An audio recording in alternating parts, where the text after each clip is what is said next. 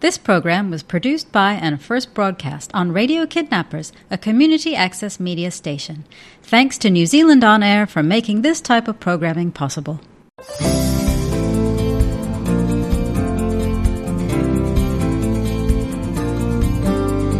This is Liaison Why Believe. Today's topic is sensational seeds. A man scattered seed on the ground. Night and day, whether he sleeps or gets up, the seed sprouts and grows, though he does not know how. Though he does not know how. Those words of Jesus, Mark 4, verse 26b to 27, are still true today. As a trained plant scientist myself, I can vouch that, despite the many thousands of man hours of ongoing research devoted to studying seeds, seed germination and seedling growth, we still don't really know in detail how it is possible. Certainly no one has been able to build anything that can do what a seed does. The scientific journals are full of research papers with detailed descriptions of some of the many intricate processes going on in and around the seed as it sprouts and grows. But just how it happens all by itself remains a marvel. As Jesus went on to say, all by itself the soil produces grain, First the stalk, then the head, then the full kernel in the head. Mark 4 verse 28. And each of those grains is another seed like its parent, which the farmer can sow when it's planting time or seed time. Genesis 8 verse 22. Once more repeating the sowing, growing, harvesting cycle all over again. It's amazing to think how the information in miniature machinery needed to produce an entire plant is compressed into such a small package. There's a little energy store, too known as the endosperm, to enable the germinating seed to firstly send down roots that both anchor the seedling into the ground and act as foraging conduits of water and nutrients. And then secondly to erect solar energy panels, the leaves of course, to power the growing plant once the seed store of energy has been depleted.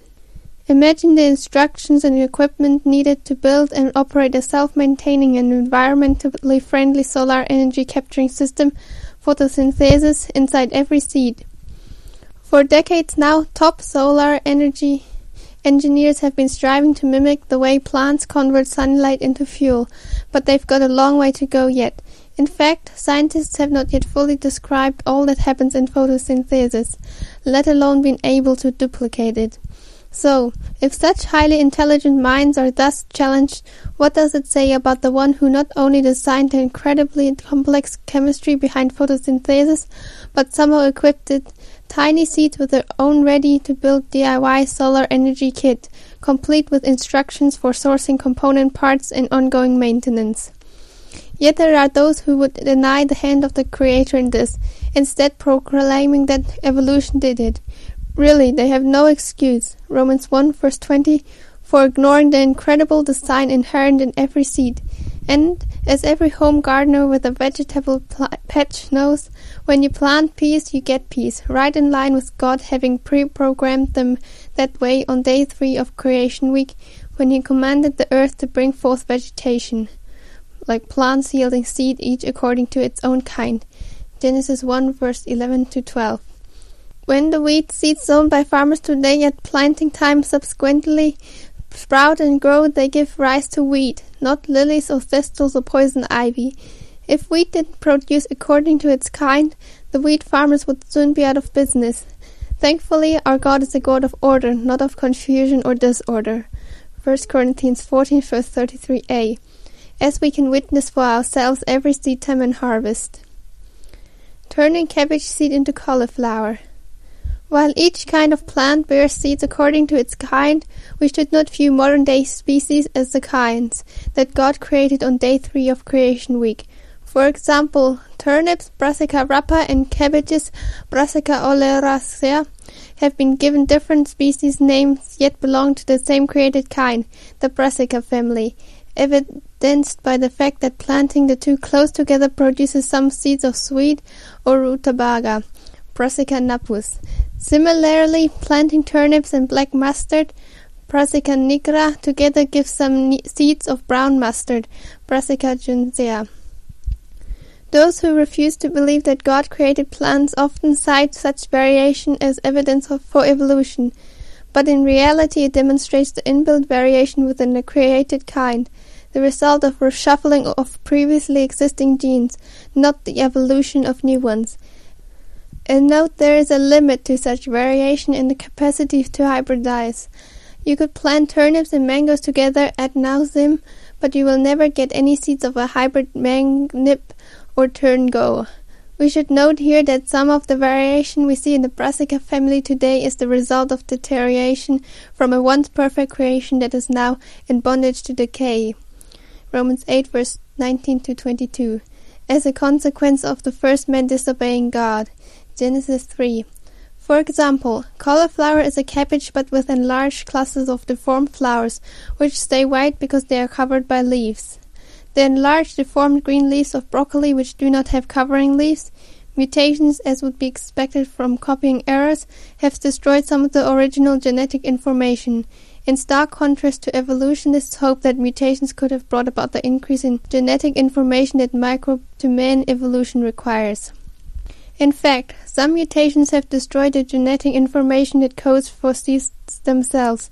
We see such seedlessness in commercial varieties of bananas, some citrus fruit, and selected table grapes. These varieties survive because man, seeing seedlessness as a desirable trait, propagates these varieties vegetatively, without seeds, like when one plants potato pieces to get more potatoes. The cost of fruit production can be higher for seedless varieties, however. Chemicals normally released by the developing seed which promote fruit enlargement have to be sprayed manually onto certain seedless grapes in order to achieve acceptable fruit size and yield. Useful to men. Without seeds, where would we be? Just from the perspective of the food value alone, we'd probably be a lot hungrier. For example, the seeds of wheat, rice, corn, barley, rye, and oats are our primary source of calories today, and the various types of beans are a major source of protein. Growing them sure takes a lot of work too, with millions and millions of acres planted to all those crops every year. It wasn't always that way, however. The first two people initially didn't have the back-breaking labor of tilling the soil to get their food. Instead, they could get all the nourishment they needed by simply plucking fruit from garden trees. Genesis 2 verse 15 to 16.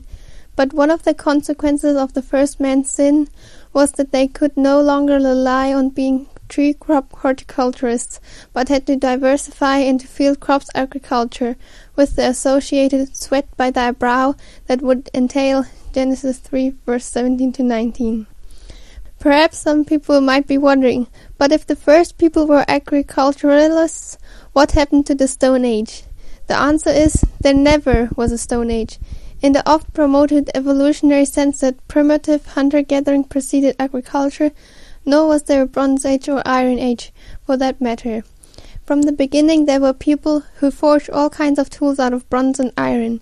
Genesis 4 verse 22. So how did hunter-gatherer peoples arise?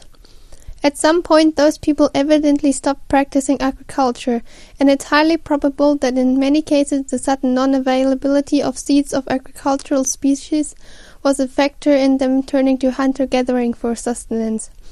Even some evolutionists are coming to recognize this. For example, the hunter-gatherer Mlabri people of Thailand were said by evolutionary anthropologists to have descended unchanged from the Stone Age. That is, until DNA and linguistic studies showed them to be descendants of Thailand's Tin Prai people who grow crops. It turns out that the Tin Prai people have a legend that several hundred years ago they banished a young boy and girl from their community, sending them downriver on a raft. Somewhere downstream the boy and girl managed to escape into the jungle, but without any crop seeds they of course had to turn their hand to whatever they could find in the jungle for survival. This one boy and one girl were the ancestors of the Mlabri tribe, with their descendants having no option but to continue the hunter-gatherer tradition until presented with the opportunity to re-assimilate back into Thai society, which is now happening today. The case of the Mlabri, along with studies of other hunter-gatherer peoples in the Pacific, has led to evolutionary anthropologists conceding contemporary hunter-gatherer groups cannot be automatically assumed to represent the pre-agricultural lifestyle of human populations, descended unchanged from the Stone Age. Recognizing the incredible value and importance of seeds to our society, many people have moved to establish various seed collections around the world in an effort to secure our food supply. For example, in 2006 the Norwegian government began constructing a doomsday seed bank near the town of Longyearbyen, only 700 miles, 1,100 kilometers from the North Pole, with the prime minister of five Nordic countries gathering for the occasion. The seed vault in the frozen underground in the side of a rocky mountain will contain up to 3 million seeds. The authorities hope that the combination of low temperature and storage in aluminum foil to keep out moisture will keep the seeds viable for many hundreds of years. However, that is probably wishful thinking, as the vast majority of plant seeds cannot be stored for more than 40 years without losing germination vigor. Seed arks highlight a logicality of evolutionary dogma. As farmers adopted varieties bred by plant breeders, they abandoned the old traditional varieties and many of these are now only preserved in the seed banks. Those abandoned varieties have genes in them that are missing from the modern highly selective varieties often grown in huge areas. Monoculture, as I have pointed out, selection causes loss of genetic information.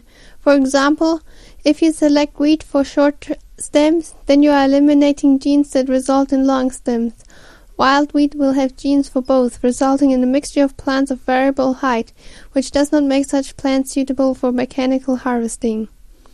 Everyone agrees that loss of genetic diversity is a bad thing because it is the source of possibly important future genetic information for the breeding of plants such as breeding for disease resistance or nutritional characteristics that are not currently appreciated. But if all the genetic information in plants arose by accidental changes, mutations over billions of years, without any intelligent input, the usual evolutionary dogma, then surely intelligent scientists, with all their accumulated knowledge, can create a few genes here and there. Well, no. In spite of the phenomenal advance of scientific knowledge, it is beyond the ability of scientists to invent new functional genes just yet, to confer disease resistance, for example.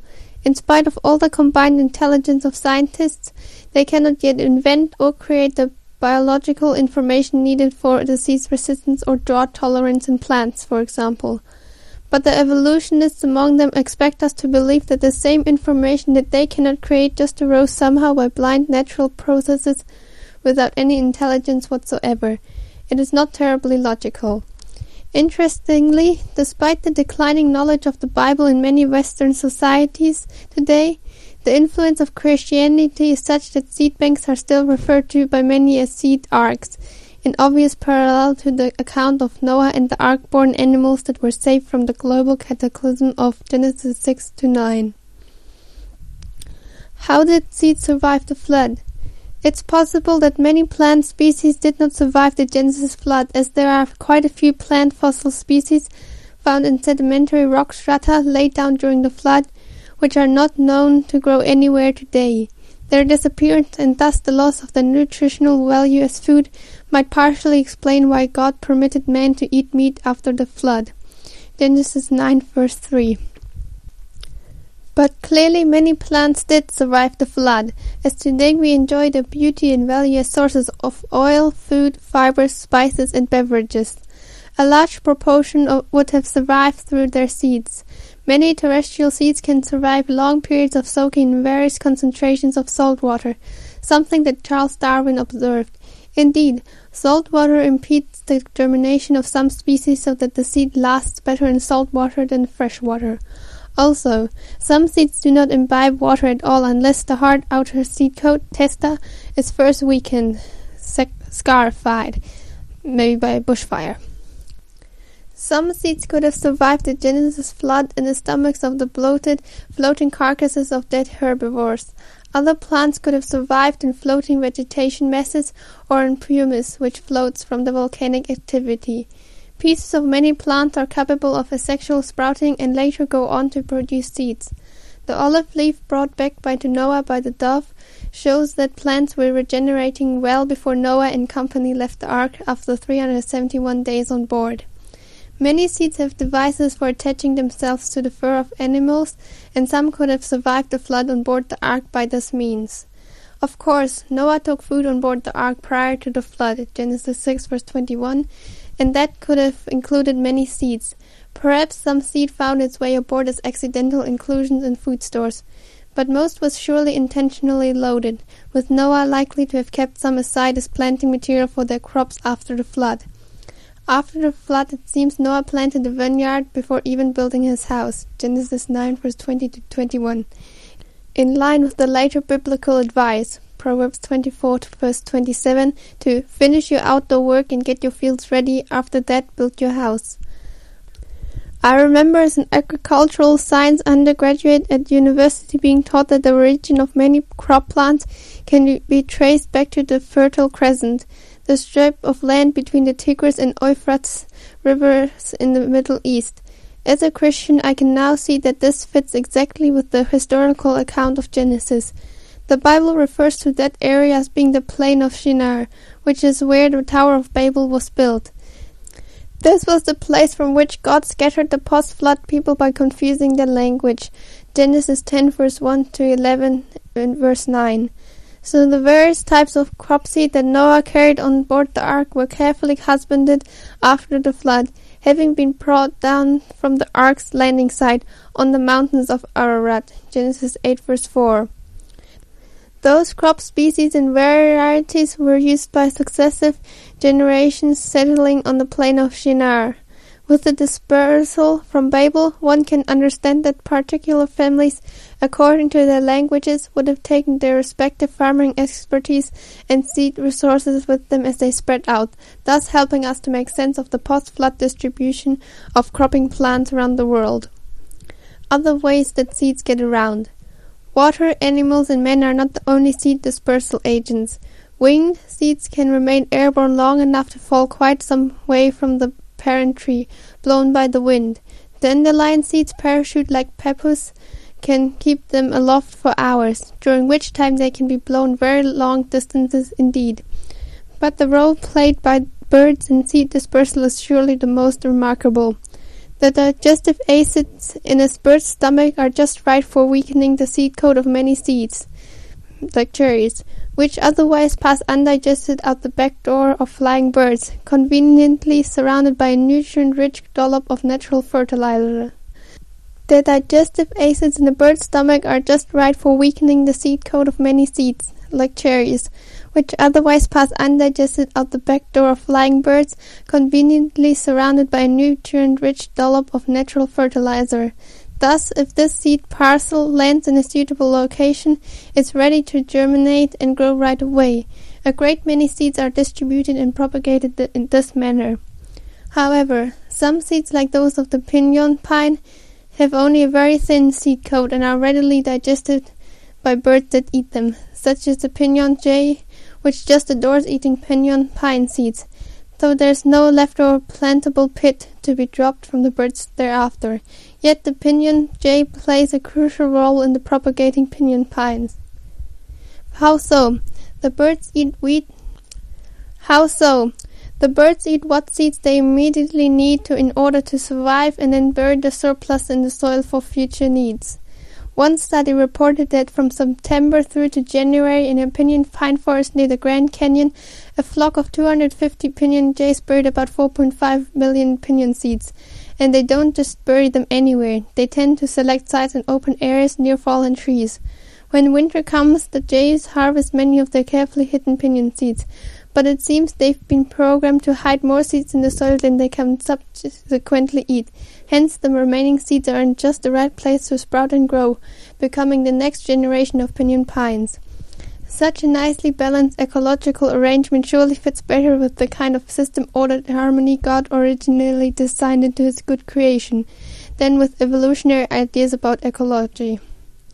In fact, ecology in fact, ecolo-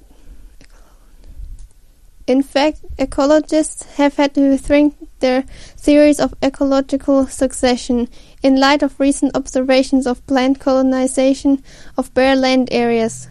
For example, at Mount St. Helens, the devastated landscape soon showed both pioneer and climax species growing side by side, and on the island of Surtsey, formed by volcanic eruption in the 1960s, evolutionary biologists were surprised to find that it was not the expected and on the island of Surtsey, formed by volcanic eruption in the 1960s, evolutionary biologists were surprised to find that it was not the expected lichens and mosses which were the early invaders, but flowering plants. At both Mount St. Helens and Surtsey, not only did the evolutionary way of thinking fail to predict what happened, but evolutionists greatly underestimated the innate resilience of the creation to reseed denuded areas. That's probably not surprising, given that their evolutionary history of our plant proposes mosses and lichens as the first greenery to colonize the Earth, many millions of years after its alleged molten beginning. In contrast, if ecologists could take note of the Bible's teaching, which is both useful, 2 Timothy 3 verse 16, and wisdom imparting, Psalm 19 verse 7b, they'd have a framework which makes much more sense of the world's greenery. They'd see that all plant kinds were created together on day three of creation week, and that the earth had a watery, not molten beginning. Also, that from the account of the Genesis flood, there's no reason to expect that mosses and lichens would be the first to colonize newly exposed ground. Genesis 8 verse 11. Moral and spiritual lessons using seeds. We began by quoting Jesus' words from Mark 4 verse 26b to 28 about a sprouting seed. Jesus was actually using this as an example of what the kingdom of God is like, and that after a time of growth there will be a harvest of souls. In fact, seeds are used in scripture many other times too, as a way of getting across important moral and spiritual matters. Do not be deceived, for God is not mocked, for whatever one sows that will he also reap. Galatians 6 verse 7. Just as it is an inescapable principle that a man harvests according to the kind of seed he plants, so too with his actions toward others. The Apostle Paul also uses seeds imagery. The Apostle Paul also used seeds imagery in 1 Corinthians 3 verse 6. I planted the seed, Apollos watered it, but God gives the increase. The mustard seed featured in two of Jesus' parables about the kingdom of God, Matthew 13 verse 31 to 32, and one's faith, Matthew 17 verse 20. Jesus also used seeds to teach about the sons of the kingdom compared to the sons of the evil one and what will happen to them. Matthew 13 verse 24 to 30 and 36 to 43. But surely the best known reference to seeds in Jesus' teaching is the parable of the sower. Matthew 13 verse 1 to 9. Such is its fame that it has even given rise to this popular saying amongst gardeners, which, though very practical advice, was not the application intended by Jesus. Matthew 13 verse 18 to 23. One for the rock, one for the crow, one to die and one to grow. Probably the most deeply spiritual of Jesus' lessons using seeds was in John 12 verse 23 to 24 where he spoke of the necessity of his own death. The hour has come for the Son of Man to be glorified. I tell you the truth, unless a grain of wheat falls to the ground and dies, it remains only a single seed. But if it is, dies, it produces many seeds. With implications, verse 25, for how his disciples were to regard their own lives too. The man who lo- loves his life will lose it, while the man who hates his life in this world will keep it for eternal life. The Apostle Paul later revisited this theme of the seed dying as he reassured his readers of the certainty of the resurrection. 1 Corinthians 15 verse 35 to 38. But some may ask, how are the dead raised? With what kind of body will they come? How foolish! What you sow does not come to life unless it dies. When you sow, you do not plant the body that will be, but just a seed, perhaps of wheat or of something else. But God gives it a body as He has determined, and to each kind of seed He gives its own body. And continued in 1 Corinthians 15, verse 42 to 44. So will it be with the resurrection of the dead. The body that is sown is perishable, it is raised imperishable. It is sown in dishonor, it is raised in glory. It is sown in weakness, it is raised in power. It is sown a natural body, it is raised a spiritual body. If there is a natural body, there is also a spiritual body. These reassuring words of Paul are true because the creator of seeds himself became the promised seed spoken of in Genesis 3 verse 15, through whose sacrifice we who believe, though in Adam we die, can through faith in him be made alive. 1 Corinthians 15 verse 22. He, of course, is Jesus, our Creator, Lord and Savior, the greatest seed of all. This was Liaison Why Believe. I will see you same time, same place next week.